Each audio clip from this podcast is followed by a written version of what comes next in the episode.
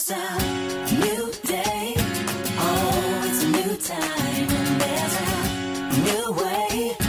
Gonna live my life. The has passed away. And the new has come. Thank God it's a brand new day. Thank you for tuning in to the Open Door Ministry Breadcrumbs podcast with me, your host, Barbara Smith. We are here to share our blog articles with you in an audio format. We know that people are very busy and constantly on the go, but we all still need daily inspiration in our lives. It is our goal to share a few thought provoking morsels that will challenge you to stay actively engaged in the Word of God. His Word is the bread of life.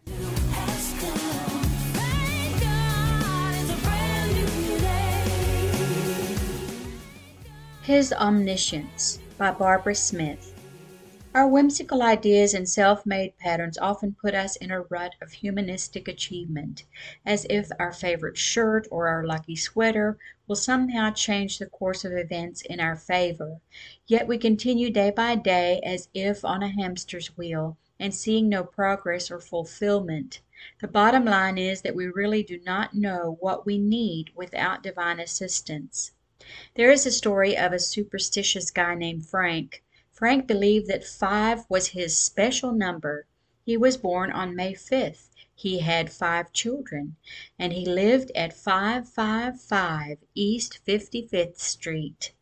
At the track on his 55th birthday he was surprised to find a horse named Numero Cinco running in the fifth race.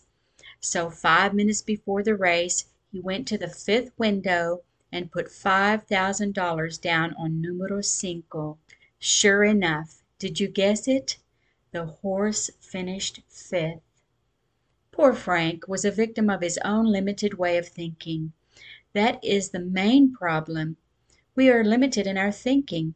However, God is infinite in wisdom, and only He knows what is truly best for us. Ofttimes the worst things that happen to us in life turn out to be the best things that happen to us.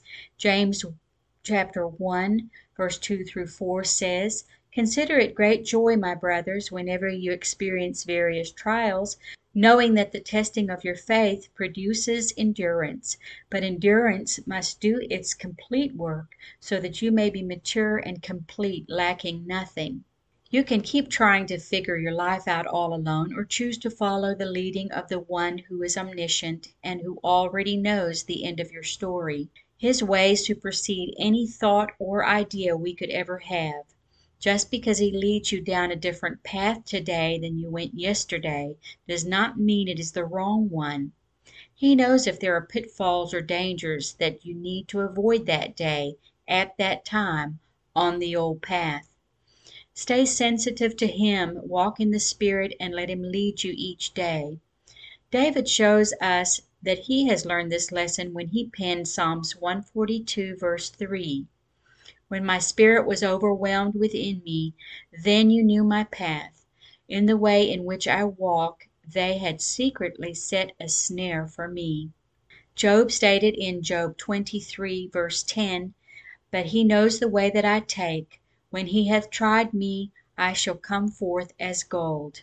He did not feel God while he was going through his trials and tests. He could not see God but he trusted God because of his past relationship with him. He was acknowledging that God knew where he was, what was taking place in his life, and that God would take care of his current, albeit temporary, plight.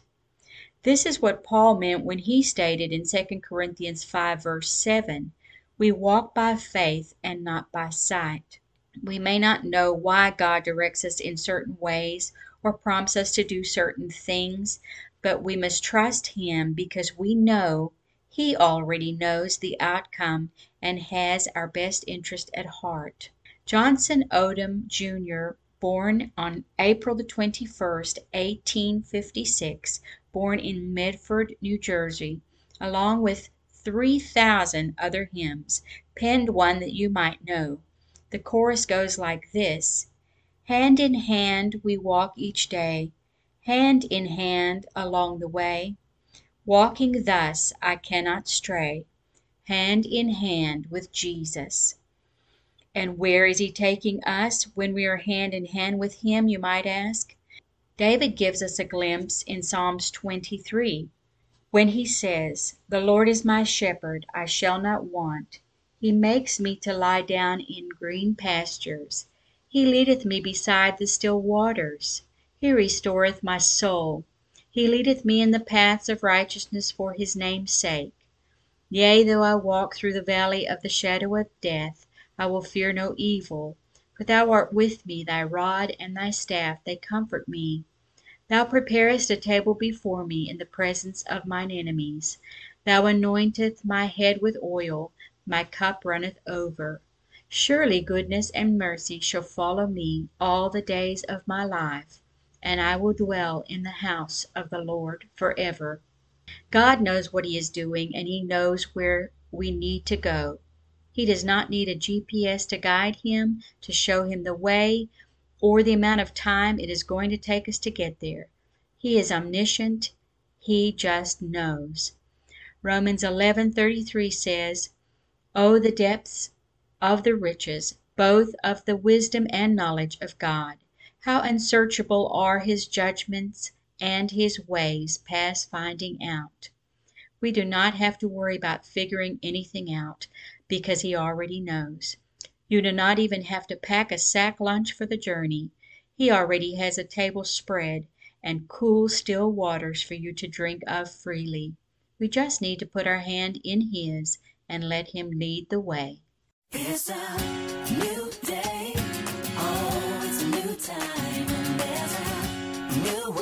Thanks for joining us today. We trust you have been nourished and blessed. Always remember the Lord is faithful and His mercies are new every morning. Until next time, God bless.